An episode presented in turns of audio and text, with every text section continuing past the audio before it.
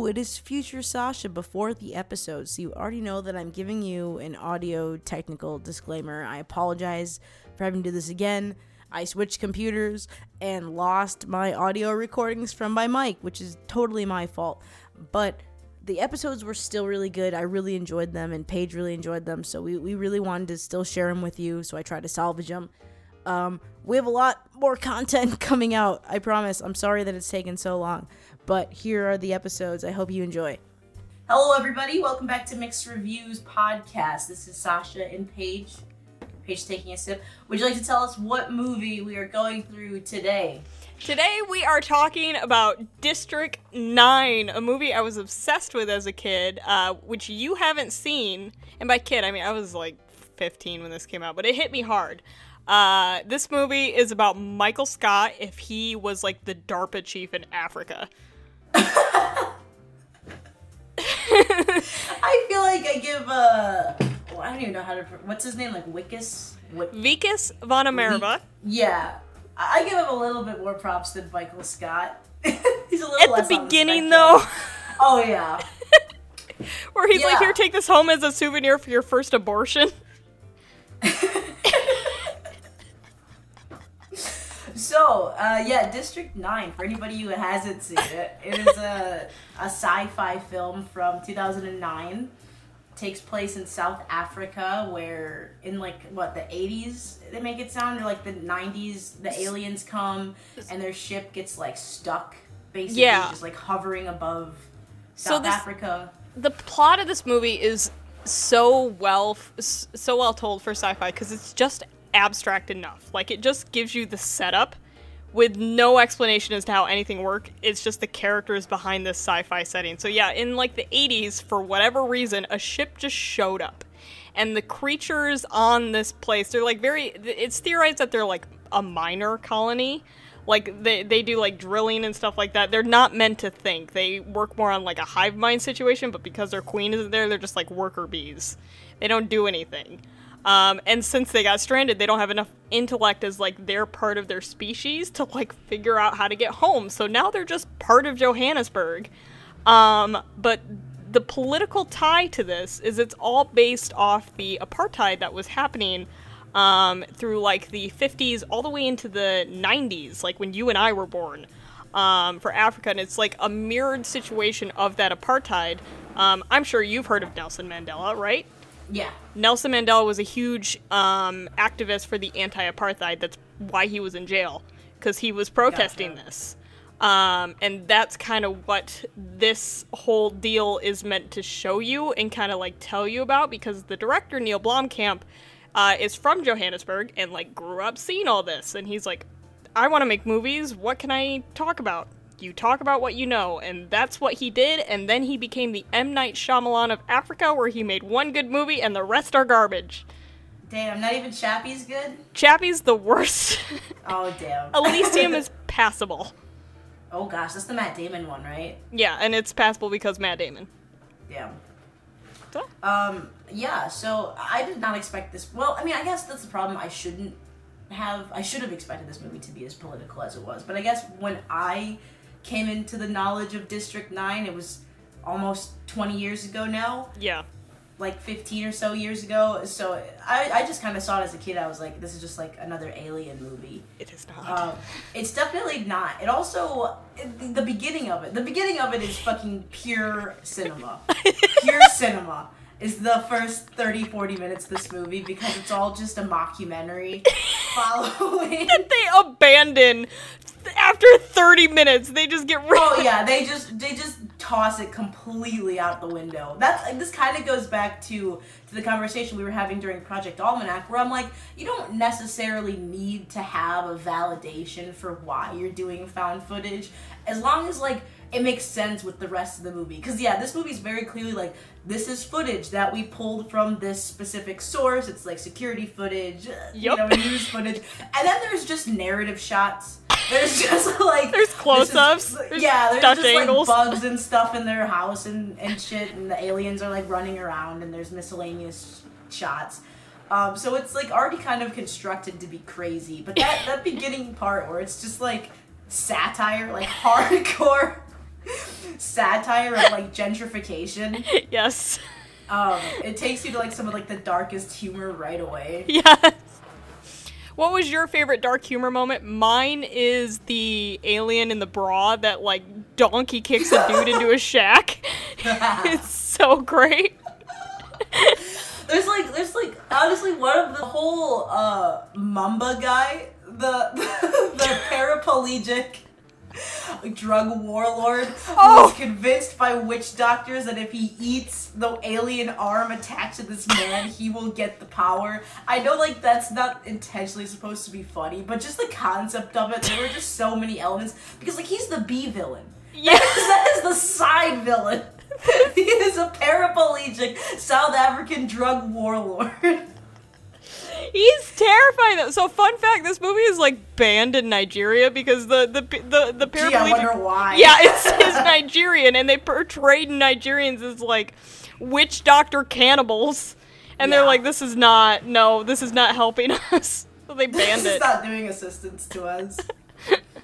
But yeah, that's the B villain. Uh, the, the there really isn't a main villain. This this whole The story. main villain's MMU. it's MNU, It's- yeah. Yeah. But even them, even they feel like just kind of roadblocks. They don't really feel Yeah. like the whole story is just almost this like odyssey that takes place within 72 hours from going Yeah. from point A to point B. And it's like Yeah. It's Christopher Johnson, the alien, the worst day of his life. I mean, I know he I'm so sorry. Maybe I think that honestly might be what I find funniest. the aliens, the alien's name is Christopher Johnson, and it's just like such a call to like immigrants And, like, slave names and stuff. Yeah, when people just completely rename somebody like, "Hey, you're John now." it's somebody who would never in a billion fucking years be named John. You know, Christopher's real name is like numbers and clicks, but he's and also he's in South Africa. So why Christopher Johnson? I, But I, think it's so I- funny. don't know. I, I think it's supposed to go back to the apartheid because it was all like this small number of white people that just told everybody uh, of any darker skin tone the hierarchy. Yeah, just to get the fuck out. Yeah. like we want to, we want to live here. Leave. and it's like you're all getting Dutch names. I don't care.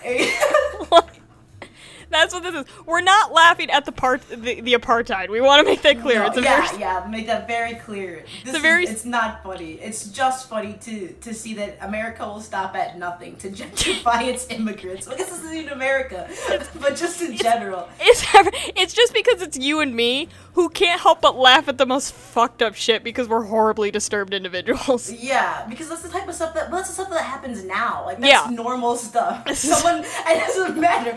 You're from Canada, China, a different goddamn planet. You're all John now. Yes. You're all John. You're all Christopher Johnson.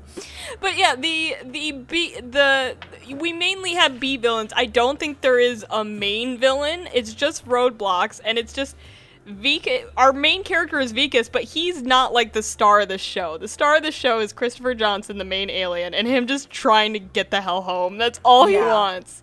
He wants off. He wants us off this damn shit. This damn planet so bad. This fucking angry floating rock. I also, um, so yeah, the beginning of the movie starts off with Wikus like trying to um, evict the aliens from the slums. The aliens are called prawns because they look like bottom feeders and they're kind of dumb. So everybody just calls them prawns. But did you did you like the setup as to why he's promoted to do the like head of eviction stuff? Because he married the head of MNU's daughter and he hates him. he hates Vika so much. So he's like, I'm gonna get this fucker killed. Yeah, well, that's why immediately when he gets into the medical shit, he's like, "Yeah, just just dissect him. It's fine." um, but yeah, he gets tasked with uh, evicting all of these. It's like an eviction, but they're trying to like relocate them. Basically, They're putting them in concentration camps. They literally say that. Yeah, they're essentially just like in slums that are just like disgusting. And this kind of goes back to how I always said that I love the grime aesthetic. This is a specific type of grime aesthetic that I like to call dusty grime, which is like normal grime, but it's less familiar to me because I'm from a city and it also seems more dangerous. Because usually Yeah. in dusty, grimy places, that's what people have assault rifles. They don't speak English. And like gets kind of it Tetanus. gets real shady real fast. Yeah, that's where like infections are. Yeah. This is this is Dusty Grime. And fun fact about the Grime, uh, the they only built one shack. All those shacks are left over from the apartheid, and that's where they put people. Those yeah, are that doesn't surprise me. those are real gross shacks. Uh, the only one that was built was Christopher Johnson's shack because they had to like put a ship underneath it, so they had to make Yeah, it. yeah, they, they had to lay it out a little bit nicer, give it you know some architecture. There was a part of this movie that kind of, especially the South Africa part, that reminded me of the movie Monsters, which is um, done by the guy who did the, I think it was the 2013 Godzilla movie, the first new Godzilla movie, but it's like his first monster movie. and it's, like, Oh yes, It's I've actually really good. Yeah, it's Yes. super low budget, but they basically just went and shot in South Africa like after like a earthquake, and they're like, "Oh, look at all this carnage from the monsters. it's gotta be from the monsters. It's all part of the set." But that's just what the country looks like. Oh my god. It works. It- you know, that's why that Yeah. eight, why 8 Mile felt so real cuz it was all filmed actually in Detroit.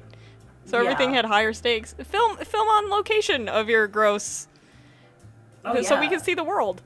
always always film on location um but yeah this movie this movie takes a really hard turn at like the after like the first hour Yeah. and i know i know what you're grinning over there miss body horror I, I feel like you've mentioned this before that there's body horror in this movie but like like i, I don't think that it ever like clicked with me until i was watching it and also it's like surprisingly grotesque Yeah. So the fun- whole movie is surprisingly grotesque this yeah, it's very bloody. It's like saw levels of gore at points. It's yeah But the problem is because the cinematography, I'm I'm still on the fence of whether it's brilliant or awful. I think it's so awful it's brilliant the cinematography in this movie. But they didn't really have a choice. This is a two million dollar budget yeah for a movie and i of think this I scope. think that's where like a cinema verite style can work on low budget films, even if you're not committing to found footage. Because like even that movie I was telling you, Monsters, it looks like it's a found footage film. It's not like it's it's technically they don't say that anybody's like with a camera or anything, but like it looks very cinema verite in some spots and like very handheld. Um, but I think that for stuff like this, because it's so like crazy and like unfounded to normal people, I feel like shooting it this style it makes it fit if you have like the, a story that works with it. And Yeah. Especially something like this, which is like a like you said, a seventy-two hour epic. To do very quick handheld like found footage esque styles makes a lot of sense to do something like this. it, it, it makes it feel more personal because the story is kind of cookie cutter, but also not. It's a very strong story. You could put this Yeah. story anywhere and it would work, but Well, because because it's it's three parts of three different really powerful stories that most people write into big budget movies, but it just takes the important parts of all three of those, and it's like, okay, so we have sci-fi, family, action. All right, take all of it. Let's take the cool weapons. Let's take the aliens, and let's take like some weird family drama. Okay, movie plot. There we go. the best part of this movie is a majority and this i have a theory that movies that don't have scripts that just have outlines and say okay here here is point a and point b that we have to hit in the scene actors go that never fails Well, well it, it works for this it works Yeah. i'm still convinced the whole if you have a director who knows what the fuck they're trying to make, like Yeah. they know where their end goal is, Yeah. then yeah, you can you can usually just get away with an outline of a script. and if you have good actors which we we have to take a moment Sharlto Copley, the guy that plays, plays Wikus, is carrying this entire movie. Oh yeah. everybody else in this movie is like you can tell they came from like commercials in Africa. Like they they are just there. They're they work at mattress firms and they were the person that could stand in front of a camera and deliver a line. Everybody is terrible. Yeah. The wife is horrible. The like the MNU villain is like over the top crazy but not even in a fun way. Like yeah, he's just aggressive. But Sharlto Copley, even going, I remember loving his performance when I first watched this movie, and I just rewatched this movie and completely being blown away by how how much he demonstrates that arc. Because this this is still one of the strongest character arcs in a movie I've seen in my life. Yeah, yeah. Um, and I mean, and it's I like that the the story itself, like the three acts of it, are like kind of unsettling because, like I said, it starts off really like not like light-hearted but like as light as an R-rated comedy could be. Yeah. it's like almost like Deadpool levels in the beginning of Yeah. like kind of just like giddy, dirky humor of like, don't point point your fucking tentacles, Tentacles at at me. and then it like gets into like he gets um so Chris we find out Christopher is like trying to get this fluid make this fluid to power the ship that's under his house Yeah. so he can get back to his big ship and it somehow explodes all over Wikus's face and like gets into his mouth and I feel like that's where the, the humor starts kind of like falling away because then you start getting into like the body horror because um, Yeah. the the fluid starts turning him into a prawn and it's very gross Yeah. the way it does it This is actually probably the only body horror that doesn't gross me out for some reason. I don't know why. I think it's just because it's very clear the effects on him are like they were scraping the barrel. Like it is Yeah. like styrofoam. It doesn't look great, but it it works because they made it wet. The one rule make they it real do wet. make it very wet they It keep is- it wet too They keep it wet. It's, Wikus is never not sweating. I'm, I'm convinced it's real sweat because it's Africa. So like, yeah I was about to say they're in the fucking desert so like, how are you not sweating? But it it doesn't gross me out. But it it becomes. I think it works with the shift of the tone of the movie because before when Wikus starts, he does think this is all a game. He thinks this is fun, silly, like these aren't real people. It's not until he starts to shift into one that that's when the tone of the movie comes and his tone changes as well. Like his tone changes as we go through the different arcs that happen throughout the movie and the different acts. yeah It's beautifully laid out this film. yeah yeah we're in like the first act he's he's very like you said like taking it very lightly he's very Mm-hmm. dis- detached from the actual situation that's like coming going on Mm-hmm. and then he becomes a part of the situation And then it's and, yeah yeah and then it becomes very real and then it just keeps getting worse and worse and then at the end he kind of finally makes the decision on which end of the the spectrum he's going to be on Yeah. and i like that this movie takes on like those political themes but like it still has it still like has like a movie yeah. the, the, the A story is still yeah. The A story is still very much like a blockbuster esque Yeah. Type plot line. Even though you have all of these like pieces around here that are making it like making you aware of like you know the injustice and the segregation and Mm-hmm. like the miscommunication between the two species. But like that's not the focal point necessarily of it. It's just kind of adjacent themes that are like feeding into it. Yes. Yes. It's it's it's a movie that I feel everybody knew about, but I feel like it should be required viewing.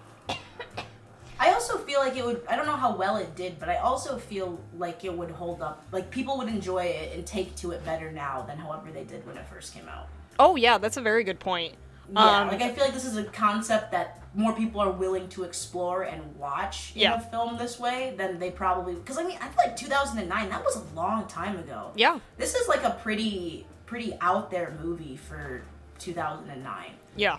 And we definitely would not equate it to like the struggles going on with America. I mean, I'm sure people would watch it or were watching it in 2009 and going, "Oh yeah, the apartheid in Africa." But like now this is something that we're more hyper aware of. I mean, we Yeah. don't have like concentration camps and th- like yeah, we have done medical experiments on black people in the past uh, and probably still are. Who knows what's going on here to be honest. But Yeah. like it's it's something that yeah, like you said, more people are willing to look at this and go, "Oh shit, this is an actual piece that is not only a fun watch but says something." Yeah. Which yeah. is we don't see a lot of that anymore.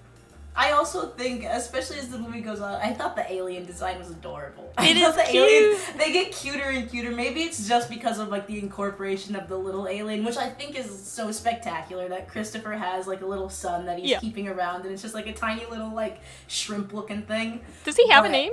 They just no, call I him his they kid. just they just call him his kid. He's a boy, the little boy.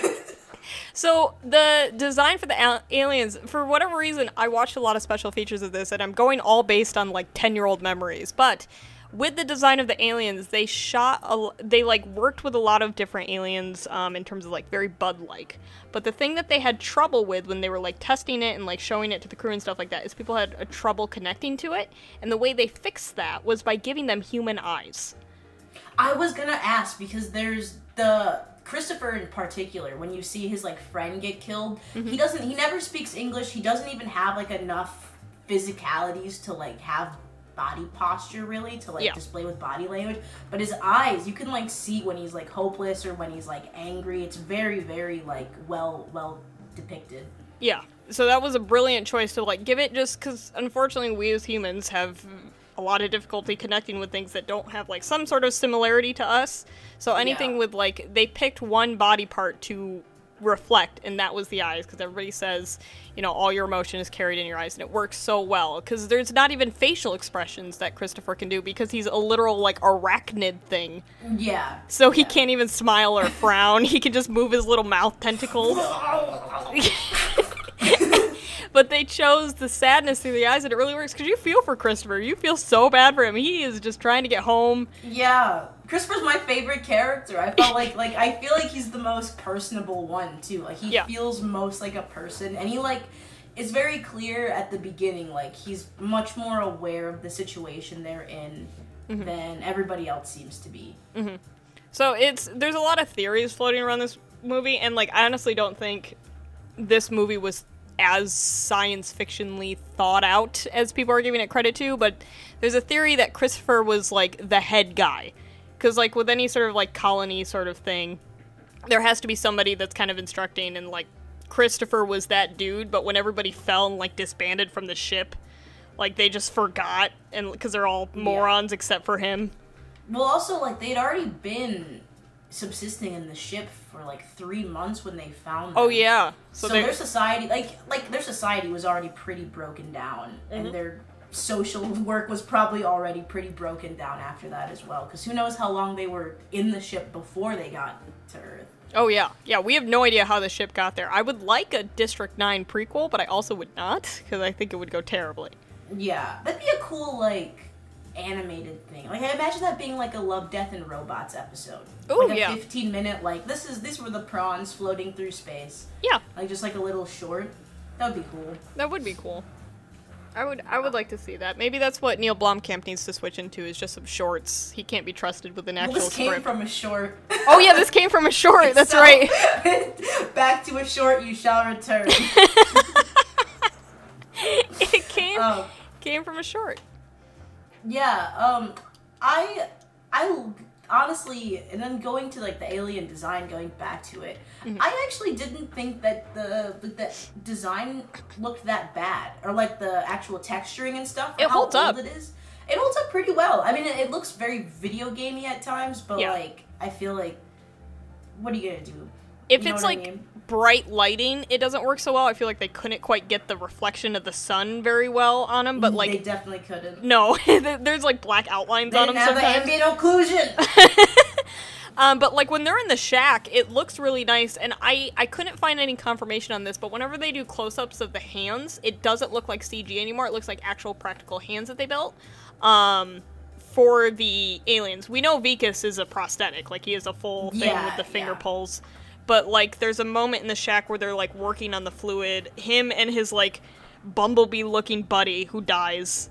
Um, oh. Do you remember that guy? Yeah, I know, I know. That's I think that's the one he finds in, on like Yeah. the medical bed that they like incinerate. Yes, um, but like there's a moment where they're holding the fluid, and from what I from what it looked like to me, it looked like um, actual hands that they built um, Yeah. to like get that close up shot and make it look more real, and so when it's like touching other things, it feels more tangible, um, which is a nice way to balance it and probably work with that two million dollar budget with such a big grandiose plot. Yeah, which props because this was his feature debut. Yes, That is that is a big fucking bitch to tackle as a feature. This is like surprisingly sound, almost two hours long. Yeah. Hella CGI in it, hella action, still pretty emotional. So, did you read up on how this movie happened? No, no, that was one thing I was about to ask. That was the thing I didn't get to. so he made this short like he made the short that's fine and then they you're you don't play games but you're familiar with the series halo right Of course. They wanted to make a halo film and peter jackson was going to produce it and he like signed everything up everything was ready to go they had a script. They hired neil blomkamp to do the halo franchise which why you would have this big franchise trusted to a first time director i don't know. Hollywood makes crazy decisions. Uh, that fell through and they still had all this money. So peter jackson just gave that money to neil blomkamp and said make whatever i don't care That sounds that sounds like a Peter Jackson move for sure. we, we can't return this money just make whatever you want and this is what we got and it's Which not bad. yeah i'm so happy the halo movie didn't happen because who the hell asked for that? Nobody. 12 year olds like 10 years ago. Halo is. Wouldn't it be cool if we had a, a red versus blue movie? we do have a red versus blue movie. I know, yeah, I know, but that's probably what they're thinking when they're like, oh, we're gonna make a Halo movie. It's like, oh, with those guys. no, it's not Rooster Teeth. It's No, it's it's fucking Halo. It's I mean, I'm ac- sure it'll still happen. I'm sure it's still floating. That script is still floating around the ether. I don't care. I don't want to see it. The Halo plot is stupid.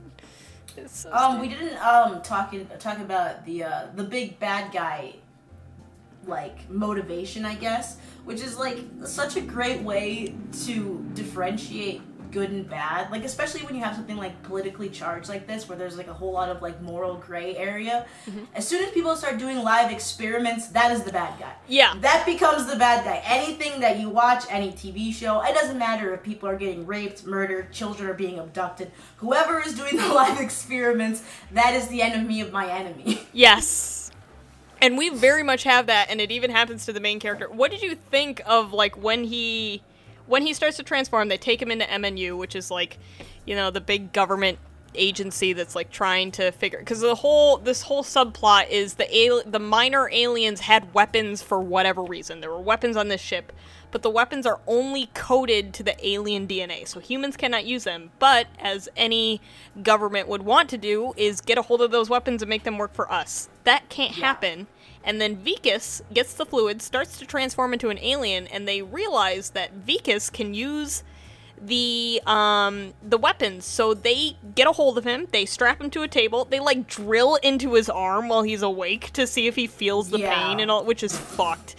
Um and then they strap him to an upright table and like hook his arm into this thing and put the gun in his hand and then they go pull the trigger and he's like no i'm not doing that please don't make me do that and then they prod his arm with like a taser to make his muscles contract over and over and over again to fire the gun. That is the most brutal shit I have ever seen, and it it, it fucks me up still to this day. Uh, see, because he's like crying and sweating, and he's been Whoa. shocked so many Yeah. times. And it's the way they shoot that spot too. Yeah. That's like right where the um because that's where the found footage shot, shots come back in just briefly because they start giving you all of like the security lab footage. Yeah, and like the documentation of them like doing all of it and like that to me is how you do surgery creepy Yeah. like I- i'm not really I-, I think like injections and stuff are kind of gross but like i've seen requiem for a dream like, I- i'm okay with injections i've seen you know the, the finger tear in black swan Yep. you know like like i'm not usually super grossed out by like surgical stuff but when you start shooting it like super handheld and like Yeah. make it look like it's real real like creating the environment that you're actually opening someone up it makes me a little bit queasy. Also i don't know how it happened both times that i watched this movie. Literally as soon as he like parts of his body started falling out that was literally every single time i sat down with like a bowl of food. Every i think that's why i found it so gross because i was like trying to eat a casserole. And, like he was like pulling like his fingernails off and his teeth out of his mouth and i was like so maybe i'll wait a couple minutes before i take a bite Something about this is just not making me feel too hungry. Poor Wikus, man. Yeah, he does. He there's a. I still don't understand why he makes this choice, but Wikus is like kind of a bumbling idiot. But there's a point where the transformation, it's like very clearly morphing under his skin. That's kind of that is the thing. If I think about it, that's real gross. Is his skin is still over top, but his insides are changing. Yeah, Which his is- skin's like blotching. It's like blotching off, and there's a point where he starts to like really look at himself in like this shitty shack mirror, and he takes off his shirt and he like sees a hole from like where he got shot or something. And you can see like his muscle and bones is now prawn, and he takes his skin and like tries to rip it off, and it comes Oh off. my god, that chunk! It's like a big thick chunk from his. but it doesn't tear all that. the way. Yeah. So I Oh, and spend the rest of the it- movie wondering if it's still just like flopping there. I'm imagining it like one of those like hangnails that you just like can't commit to pulling Ugh. all the way, so you just leave it and it dries out a little bit, and then you come back with the clippers, and then take care of it, and then just keep pulling it back. That's No. what he's doing. Absolutely not. If I think about Um, it, it's gross, but watching it, I'm completely fine. Which, he, knowing me, He's- One of the one of the grossest parts that I found. It's not even attached to anything, but it's like while he's in the medical facility, they pull out this. It looks like a giant black afterbirth. Like it looks like a uterine lining of just black goo. And Oh, just, like, picking it up, and I'm like. Ew! Ew, ew, ew, ew, ew. Why is everything so fucking gross in this room? It's just it's just a woman in the background too. She's just like I don't know doing Yeah, her she's inventory. not doing anything. Yeah, it's just vile. Everything is just so like casually disgusting. It's this is a gross movie. I I don't know why I'm so I wasn't phased by it as a like teenager watching it too, which that was before I had desensitized myself. So I don't know why this movie doesn't faze me with how disgusting it is. Yeah, it, it also has a lot of squelches. There's a yeah. The the sound effects is pretty good though. I like the way the aliens sound. Yeah. Also, heads up to anybody who didn't know, I would classify this as a foreign film. With the amount of subtitles you have to read It is a foreign and film. And the accents. but this is like a get your glasses out and and Yeah. the subtitles on throughout the movie. the Afrikaans accent is very hard to understand. Uh, so one of the, my behind the scenes video memories that I have is they were going through the cast and crew and talking about working on the movie, and to them they have no idea what this movie is. They think it's just like a crappy B film that's going to come out in so Africa and everything. And everybody on the set is making fun of Sharlto Copley for staying in that accent. Cause they're like they're like making fun of him, like he thinks he's a serious actor. Look at this idiot, and I'm just like, this dude was almost nominated for an Oscar. You fucking moron! like, are you kidding? You're the That's not moron. Don't make fun of him. Early 2000s filmmaking where you could just be like, "Yep, we're just to post up here, shoot this whole fucking thing." Who are you? You can be in the movie. You get a SAG card, and you get a SAG card, and you get a SAG card. Pretty much. But These people all probably they're all probably like SAG eligible and just being like, who the fuck? Who? What is What's a SAG? line? Yeah, what the fuck is a SAG? But Sharlto Copley made it. He did a lot of stuff after this. I followed him for a while. Like I, he's the whole reason I watched um, the A Team, which is now one of my favorite movies. Uh, Oh, the movie A Team. Yeah, I watched I watched the A Team just for him, and he's like the best part in it. Uh, I watched Europa Report because of him. The whole reason I watched Maleficent was shockingly not for Angelina Jolie. It was because Yeah, he damn. was in it. Damn, I He's- don't think I've seen any of those. He's great. He's a really good actor. I would like to see him do more. Um, what else? Oh, uh, so one thing I do want to talk about is if if I look at this movie and I take a step back, this movie is a hot mess. It's just like it's there's the change of cinematography, the kind of like almost cookie cutter story, um, this like kind of beat you over not beat you over the head political statement but they're doing a political statement on top of this story. It's science fiction. Like everything feels like they threw it all into a blender blended it up and happened to get the best smoothie of their life. Yeah, how did that happen? Do you, how how does this all fit together and work so well I'm gonna I'm gonna chalk it up to two things that are going on to this with this movie. I'm gonna put it on with how much stuff is happening. Yeah. Because we always have to put that in consideration. When you have more shit to cut to, people stop picking up, or it becomes more difficult to like string together everything as like one cohesive line and then start trying to pick apart where it's missing stuff. Yeah. So I think it's that. I think it's also just like the suspension of disbelief with the tone yeah and like the way it's staggered because like i said it starts off as a comedy which i think that's probably its like best move. Yeah. Because if there's if there's one type of movie that you can get away with cutting corners in it's a satire. Yeah. So when you pick up something it's, i wouldn't even say this movie is really a satire. I would say it's just a straight up sci-fi. Yeah. Like it but it, because it takes those elements and it puts you into that setting like so straightforward you're like at least for me i was like okay well this wasn't what i was expecting. Now i don't know what i'm expecting. So now i'm just gonna kind of take as it's given to me. And then mm-hmm. on top of that like i said there's all these things going on. So your brain's just trying to make semblance of it. And then by the time you get to the end it hits all of its story points properly. And the end wraps up and you're like so wait a second was this a good movie? I'm sorry. Yeah, it's one of those. It was like, wait, this was a this was a pretty good movie. It had a bunch of shit flying around. I feel like it's kind of similar to uh, which is funny considering the, the type of movie it is, but like War of the Worlds. how you were saying, like Tom Cruise gets from point A to point B Yep. with kid, he's hero. Yup. The end movie. and it it it follows kind of like the same sort of beats as well, where it starts off funny, just like War of the Worlds. This is no Robbie, not like Europe, uh, and then we kind of have a lull.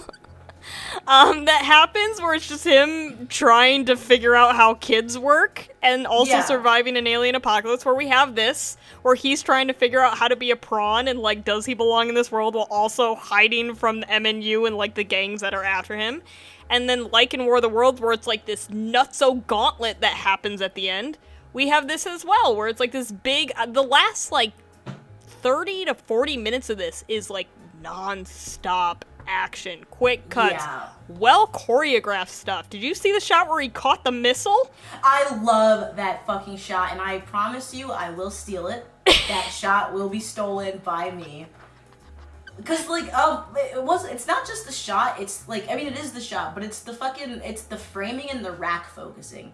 Cause the the camera doesn't move at all, Mm-hmm. but it still manages to pull your direction into three your attention to three different directions in Yeah. one specific shot, and like almost nothing's moving. Yeah. And that to me was so sick. It's Um, it makes it almost casual but in a badass way. Yeah, yeah. Like he you're right, nothing moves, the camera doesn't move. You just see the missile fly off towards the ship. You see the mechanical mech hand go up and he just tosses it to the side. Doesn't even get out of his casual lounge position. Yeah, yeah. And you just see the, the like the depth of field slowly pull to like each each spot, where it's like it, it it's those types of of shots where it's like there are two types of really good shots. Those are shots like that which are like just really well constructed and like composited, and like the execution of it's really good. And there's like the opposite version where it's like imagine if the camera was physically following every shot. That, Yeah. that could also be considered like a really in, like good complex shot to do but like depending on what you're using it for Mm-hmm. you want to try to use the camera differently so i thought that was just like expert filmmaking and like good good decision making too Yeah. And they they, they made use of the CGI well because I'm sure uh, ninety percent of this budget went to the effects and the stuff that they had to do. Because I'm sure I don't know for a fact, but I'm sure it's cheap to film in Africa.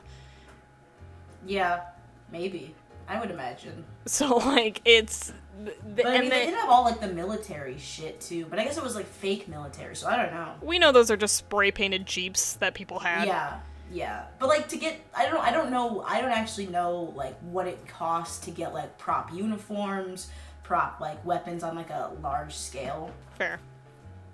But um with the sets and stuff, we really, whenever we have like a big set, like we really only see one room, or it's like very clearly like a stage that they put walls in.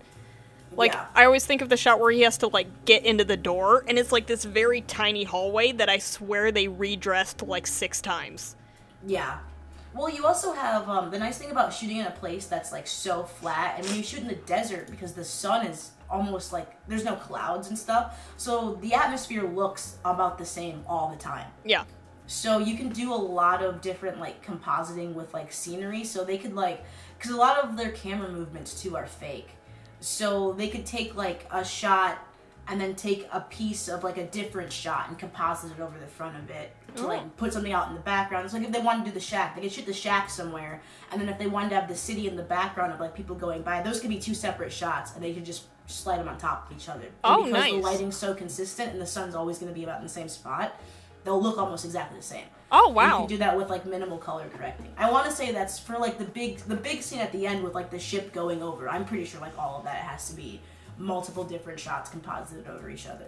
Yeah, the the ship blows me away, especially for how little and the, the they did it well where it's like blurred and dusty. So Yeah, you, it's, like, you can't smoggy. it's smoggy so you can't see it's just there. And like Yeah. it's it's the my one gripe is that there's like no shadow from the ship. There's no part of the city that's covered in a shadow by this giant ship that is the size of Johannesburg itself.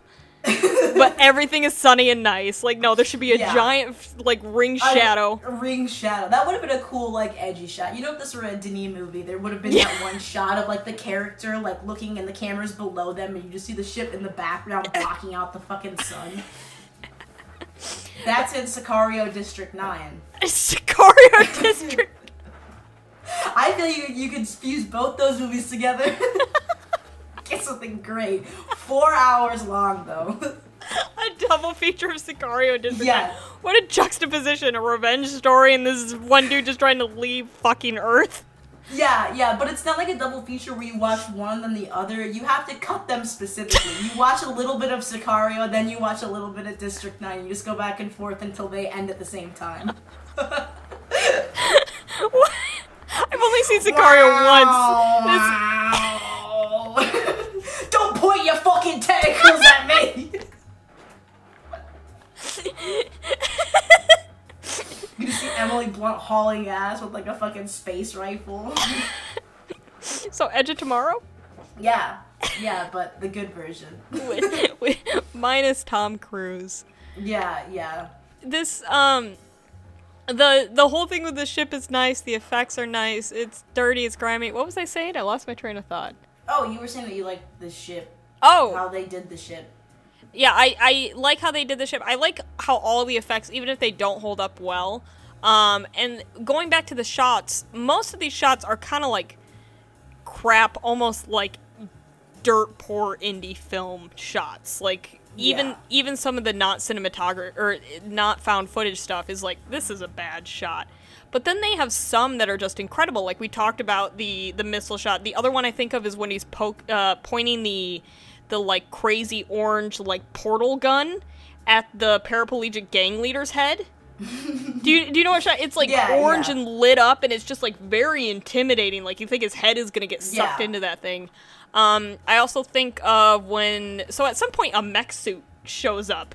I still don't know what the deal with this because it kind of So, comes. no, no, they. That's what. Okay, so oh, we didn't talk about the cat food. First off, we, Oh! did not talk, we haven't talked about the cat food. But no, that's um when they're talking about how the Nigerians try to trade guns with the prawns. There's there's prawns and they're like, we'll take a hundred cans, and they have the suit, and they're trading the suit for a hundred cans of cat food. So that's where it starts, because that's where they they bring that one prawn over and they end up killing him just to, like fuck with him, because like they're so fucking stupid. Yeah, they, they trade the mech suit for a hundred cans of cat food, which the cat food should have definitely come back at the end. I know. How? I yeah, I know. Like thematically, it would have been kind of like tonally out of place. You think he's because gonna store a bunch of cat food for his trip home? Instead of the last shot of him making the rose, it should have been him just and then making the rose out of the can? and then making the rose out of the can. That would have been For those of you that haven't seen District 9, for whatever reason, there's this random throwaway point that the prawns love cat food. It is not relevant to the story at all. And then, like everything that you read about this movie, they go to great lengths to explain that it has a similar effect to catnip on cats. but yeah, the the prawns go fucking nuts for this stuff, I- and that's basically their currency. Yeah, I think they needed a reason for the prawns to be okay with living in these like terrible slums and not Yeah. revolting, even as like this dumb colonizing or co- uh, colony species. It's like, well, they got cat food, so I guess the fact that I don't have a bathroom in my shack is fine. I'll shit in the can. also, speaking of, did you see the the prawn with the genitals? The one that's peeing, the one in the bra. No, well, I don't, I don't know. There might have been more, but there was one distinctive one where there's clearly something in its crotch that's like dangling and like swaying around.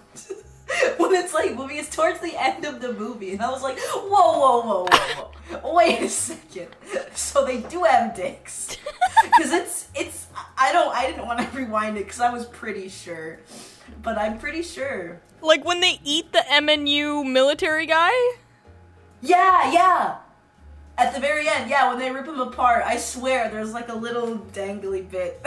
I know- their. I know we don't do video, but if we can make the dangly bit the thumbnail for this episode so people don't think we're crazy. Okay, but you know what I'm talking about, right? no, I have no idea what you're oh, talking about.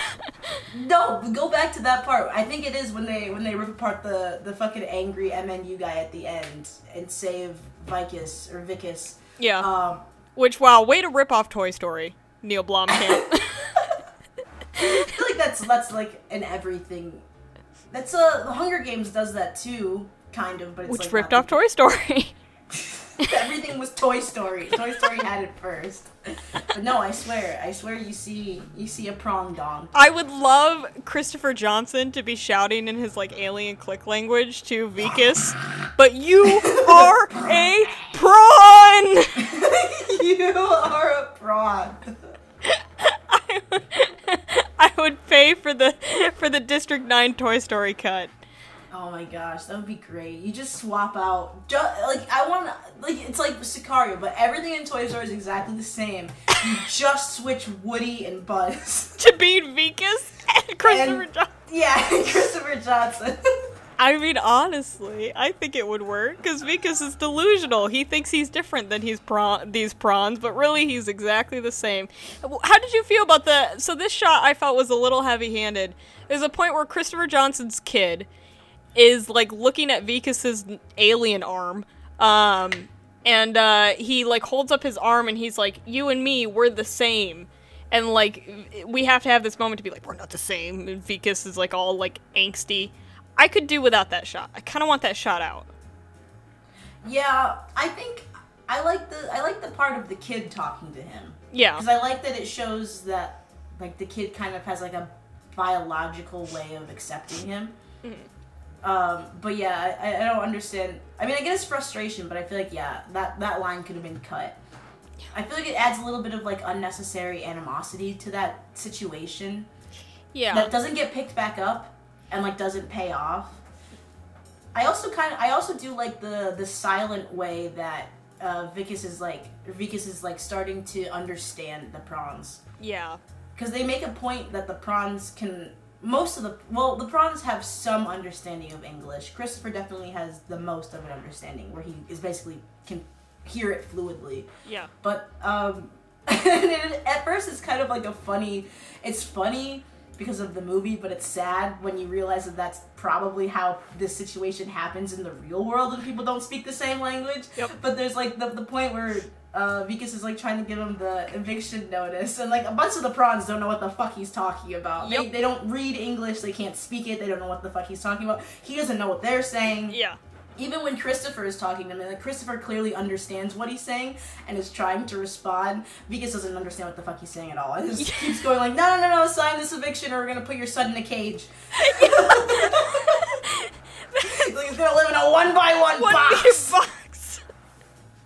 I love the uh, th- this sign up upside. This is definitely gang sign, gang activity. this is a gang sign for sure.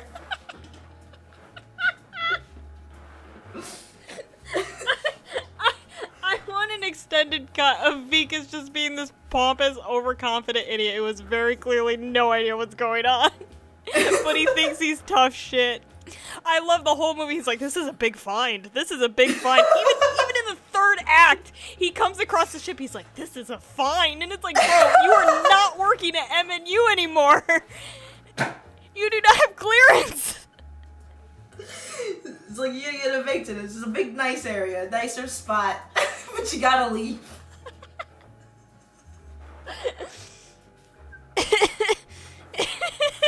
oh, I'm sure there's weapons. There's. It looks like there's weapons here. When he's pointing to the very obvious, like almost caveman style drawing of a prawn with like three dead bodies, and he takes time to explain. Saying, "I killed three people. Watch out for me. Watch out for me." Thanks, Wikus. like- Thank you. I feel like that, like, um, the, like crying. very dramatic shift in tone too is also probably how the rest of the movie like works because like it just goes from being so funny to so serious so quickly like you don't even get time to really like adjust No. you're like oh oh fuck he's he's dying now he's dying Yeah. also the the throwaway explanation where they're like yeah he's turning into a prawn because he fucked one and his wife, like, or his girlfriend or whatever, like, doesn't want to talk to him because her dad's like, yeah, he's had unholy unions with a prawn. So, so Wikus goes on the run because he's a monster now. Like he's this Yeah. weird hybrid crazy creature, and, And the he government's trying breaks to. out of a. And the, the government has to do like a PR campaign of this dude on the front. and why he looks like this. So they tell everybody in Africa that he fucked an alien. Oh, it's so funny. You would think, you would think they would be able to sniff that out too, though, because early on in the movie too, they they bring up that there is inter interspecies prostitution. So you would think if people could turn into prawns by having sex with them, we would have figured this out by now. Yeah, it's This been 20 been years and this has only just happened. Yeah. I love I love when he walks into the shop and he's like this messed up monster, but he has like a Quasimodo hood on. just wants Another Disney ripoff. he just wants a burger. That's all he wants is some food. This whole movie, he's looking for food 90% of the film. He's just. All he needs is cat food. And when he finally gets it, his teeth fall out. That's right. Uh, as if that scene couldn't get grosser. Yeah. And his when his teeth come out, it is like an overly squelchy pulling Yeah. of teeth. Like it sounds like they put a lav mic like in his mouth, Yeah. like while he was digging around back there, and you're like, oh, because like let's be honest, wet cat food is one of the most disgusting substances on the planet. Oh, like, it's, yeah. we don't know what's in it. I don't want to, but they seem to love it. But to see a man eating wet cat food on purpose and enjoying it, and then start pulling and then spitting it out because he needs to pull out his molars that are falling out of the back of his mouth. From like the base of the root, the whole root Yeah, of that the tooth whole is on tooth. there. it's so bad.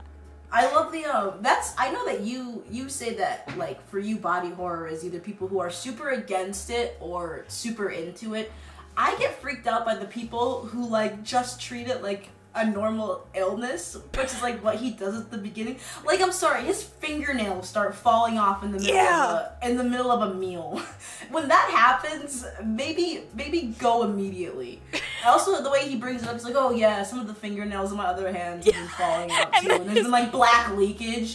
it's, like, what? it's all distracted by the fact that a tentacle arm unwraps from Yeah. his cast. And what's the weirdest part is the doctor is not shocked. The doctor just No, the, the doctor's like, "Excuse me, sir, can you sit down?" I think that's I think that's the one part. That's where the the one body horror disconnect for me is. Is that is that Wikus is so normal about it and then become so not okay with it instantly. It's like okay, I get it because I would also be a little apprehensive if I grew a tentacle overnight, but I think with the prerequisites of spitting out black blood, constantly vomiting, and losing fingernails, I would have been nervous a couple hours before this. Personally. yeah, yeah, he doesn't go to the hospital or anything until he faints at his like congratulations on your promotion party, which he After he vomits over across every piece of food. Did you notice he goes into the house? He says a couple throwaway lines that I know are improvised, but I'm very curious about them. He goes, he's like, "Why are the lights off, sweetie? Is the power out again?" what do you mean again, Wikus? what do you mean again?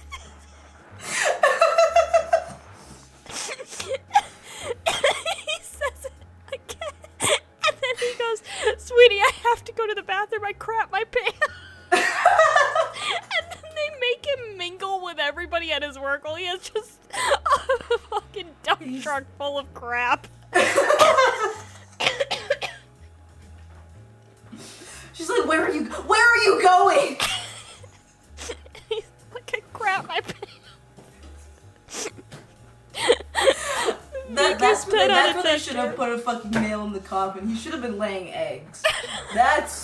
That's what it should have been.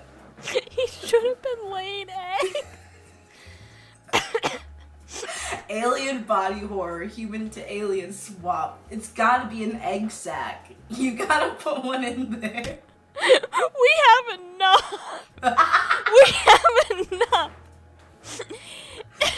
egg sack. No. What I did want to see is like him start growing the tentacles where his teeth were, because all the oh. aliens, Oh. all the aliens have like little like Cthulhu tentacles on their mouths. And on their bodies too. Oh, They yeah, the little- the Yeah, little they have them like in their under diaphragm. I don't know what the use I want to know first off the how the design of the aliens came to be, and I want an actual scientific breakdown of the uses for all of their orifices and or appendages, because I feel like. If you have pinchers on the front side of your body in two different places, I need to know why. I need to know because clearly one of them is for eating, Yeah. if you had, that'd be kind of cool to have little hands by your mouth just to shovel food in. Like that's all they do is just. Go, You want that? yeah, that'd be great. Can you j- imagine brushing your can load teeth? them up. I'll load them up with my big hands so they can hold, and then I'll chew, and then I'll just like keep doing stuff with my other big hands. And Then they'll slowly feed me. Oh my god, like that one spider dude in Spirited Away. Like you're doing your work, but you're also eating. You know what dude I'm talking about? no. Um, Well, I wanted him to grow tentacles, but I think they ran out of money, so they couldn't do like more gross. They do have a cool eye effect that happens. So it's obviously a contact. At the very end, one of his eyes starts to shift into the alien eyes. They have a they have like the biggest contact possible in Poor I Sharlto bet Copley. it, I bet it's a contact and like a VFX overlay. Yeah. So like I I paused it and I compared the eye size. They stretched up the top part of the eye to make it look like it's like bulging out or something. I don't know, but it looks it's it's you feel so bad for him because he looks so messed up by the end of the movie. Yeah, yeah. Mismatched eyes in body horror. That's always a gross. That's always a gross Yeah. stage. Yeah. Which is which is weird because I don't feel grossed out by people who just have mismatched eyes, but when I know it's when I know it's a part of a disease, then it gets real spooky. it's like this eye is looking into my eye, but that eye is looking into my soul. I also like the um the emoting at the end with the two eyes because you could see like Yeah. like one eye is like his human eye has like kind of an emotion and then his alien eye kind of has an emotion. I'm also interested in why he's heterochromatid when he's a full alien. Um Is he? yeah, so plot twist. Um oh, so I guess the big thing we didn't even talk about why he starts working with Christopher, did we? Oh yeah, because we were too busy laughing about how great Wikus is as a person. So so Wikus and Christopher join forces after he leaves he after he goes on the run and he ends up in District 9 where people aren't gonna follow him because Christopher says that he can bring him back to the mothership and Oh, turn yeah. him back. yeah. He can he can reverse the effects of the, the fluid. Um, and then when they go, they have to go get the fluid because at the time when Wikus takes it, he's working for MNU. He gives it to MNU, so they have to break in and get it back. And that's when Christopher learns that they're experimenting on the prawns and like Yeah. doing fucked up shit with them, and he's like really disturbed by it and doesn't like it, and decides that like he's gonna take the initiative to like what is he? What is his plan even to do? So originally he was going to take Wikus with him on his ship and like get him changed um, and use the fuel to like do like a long trip. Um, but when he sees the medical experiments, he goes, "I need to get there faster. I need to burn all the fuel to get there as fast as I can because I have to rescue my people, and I will come back for you." And uh, Wikus flips, which Well, yeah, because it's gonna take a three. It's gonna take three years yeah, for Christopher to come back, and because his arm is already like his body's already basically—it's been seventy-two hours and he's half prawn. Like, Yeah, yeah. Can you imagine Um, three years? I that'd be fucking awful to be honest. I mean, I guess being a prawn. That's the thing. I feel like being a human or being an alien, it doesn't really matter. But like the transition of like going from one to the other, Yeah. I feel like that's where I would be fucked up in. Because then you have to live as a prawn for three years and then go back to a body you haven't been in for three years. And it looks painful. The tra- the transition that Yeah. he goes through looks painful and disgusting and terrible. Like he, He's constantly bleeding. yeah, he he can't keep anything down. His everything's falling out. He's in pain. Like all his nerves have fused. So yeah, doing that transition, I would just be like, you know what, I'm an alien now. Whatever. I don't Yeah. care. I'm not doing this again. But we we have a, a bit of a character flip because at first they're like they're kind of buds because they both have goals that they need each other for. And then Yes. as soon as Wikus realizes that his goal cannot be met, he cracks uh, Christopher Johnson over the side of the head and like I I know I don't know what Wikus's plan is, but it kind of it takes me out a little bit, but it also fits with Wikus's character where he really has no idea what he's doing. He has Yeah. He's not a problem solver. Um, but he just cracks Christopher Johnson over the head and goes, I guess I'm just gonna take the ship and try and leave and figure it out. But he, I like how brief him flying the ship is because that's exactly how that would go. If you put a human in an alien ship and just had them try to fly, it would last The 30 fact seconds. that it even got off the ground. yeah, Because, I mean, to be fair, the only reason it crashes is because it gets hit yeah. by a rocket. Because that was my first thing. I was like, I was like, sir, excuse me, you're just you just knocked out the only person who knows how to fly this. I also that also kind of comes back into. Well, I also wonder if that's part of his trans trans like transformation is like he can he, He becomes the- more familiar. Because I think it's a hive mind situation. Yeah, yeah, because I feel like, but then you, but then he's like doesn't really know how to operate the mech suit. But he you see him kind of like start to figure it out. So the the mech suit like meshes with him.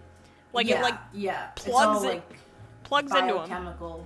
and then he can like now read the alien language. Like so i think there's some sort of hive mind collective knowledge that happens when you transform. They can all read and like Yeah, Have There's- some- That's got to be. yeah. It's the only That thing that why works they can be so stupid.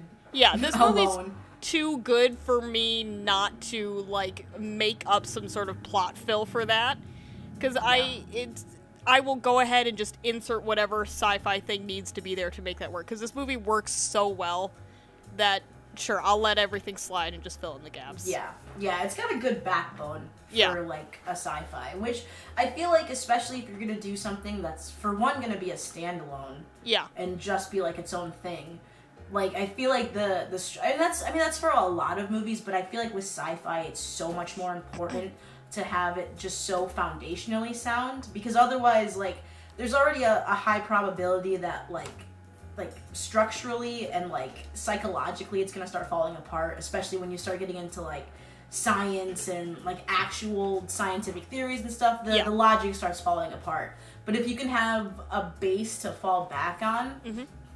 Which I feel like is why people so often use sci-fi to talk about political things like this, especially xenophobia. I feel Yeah. like that's like one of the two things that sci-fi is constantly. It's like genocide, which is basically a result of xenophobia. Yep. And yeah, that's essentially it. Um, but I feel like because we become so familiar with those things, you don't have to be nearly as like nitpicky with your information. I feel like you can like you don't have to spoon feed people. You don't have to think throughout all of the the scientific scenarios to like get through yeah. what you're trying to accomplish. this is what you would classify as like philosophical sci-fi, where sci-fi is just the mechanism to deliver a point. Um, it's not there to like make you actually think about science. I don't really care. Like I'm intrigued, definitely, but I don't really care how the aliens got there. I don't care how they work or operate. I'm all here to see the terror and the horror that they have had to go through just by happenstance of landing here. Like that is fascinating and impelling as a story itself and it works so well in this isolated unit i hope that there was talks of doing a sequel for this i hope it never happens I don't think it'd be good. It this works so well as just a its own individual piece. And i think you know how they talk about like movies you need to see before you die? I really think this is one of them i think this movie is that good. I think that this is definitely a movie that make that means more than people think that it does. yeah. Especially this being the first time I ever saw it. Like I said, like my relationship with this movie was seeing it on TV and being like, "Oh, that's the really graphic alien movie coming out." And it is a very graphic alien movie, but there's a lot of other shit to it. It's not just like pulverizing. Like if we're gonna draw another parallel to War of the Worlds, War of the Worlds nothing really happens. Like no you can die without like we like War of the Worlds for personal reasons. This movie like actually has thematic stuff that I don't see get tackled in this way yeah really ever. yeah Like I don't really see people trying to have this type of dialogue and presenting it in this manner. Yeah. And that's that's where sci-fi excels. That's why Star Trek ran for so, so long because they would do episodic. I know every, the joke Star Trek, ha, ha, ha. Star Trek is actually very philosophical and has like a lot of themes that they portray through science fiction because it's easier for people to digest heavier themes like that when you set it in sort of like a fantastical element. It's enough detachment for it to become real again. Yeah. It's it's honestly almost like writing fanfic, but for real life. Yes, that's a really good way of putting it. Let me take this entire universe that you're already super familiar with, but just change a little of it so you don't know what I'm talking about. so I'm not plagiarizing. That's, that's a really good way of putting it. It's right. It's Sci-fi fanfic for reality. what it is, and that's how you do sci-fi well. Is you you take something you know and you just put some weird science in it, and then you have uh, something that people stop and think about because it makes your brain do things. It makes your brain think and wonder. that hurts, Paige. I don't like thinking and wondering. Well, not when it's happening in real life. If it's happening to you in real life, yeah, you don't want to think about it. Like, that's why this works. And with that being said, gentrification and racism are both fake. Thank you guys so much for watching. we haven't done a review. I know. I know. It's one of those fake out endings. oh, we're allowed to do that, man. I'm doing that every 30 seconds. No, absolutely. See, that's why. That's why I have to use it at the end of episodes with a grain of salt. All right, before we wrap this up, are there any like because this movie has a lot of fun moments? Are there any fun moments you want to cover that we maybe glossed over? I'm trying to think. I want to talk Uh, about the witch doctor lady who's you like must, you must eat them. she is, Oh, she's in a different movie. I don't know who she is. that scene, that whole shot is out of a different movie. That that reminds me of like Pirates of the, the District Caribbean. Nine version of the daughter in Color Out of Space. that's that's what she's growing up into. That's the sci-fi witch doctor. the whole shot is so different. We didn't need that shot. I could have gathered that he he is under the impression that if he eats aliens, he will get, gain their power. I didn't need a crazy witch doctor wearing Urban Decay eyeliner to tell me.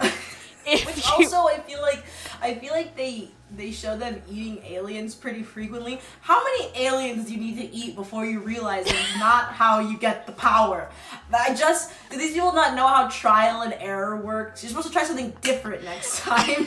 the definition of insanity is doing everything over and over again and expecting different results. These people are insane. Fools.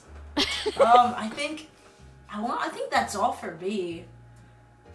I just want to cover the witch doctor. I also want to talk about how terrible of an actress Wikus' wife is. Whoever that lady is, she needs to be written out of the movie. she is horrible.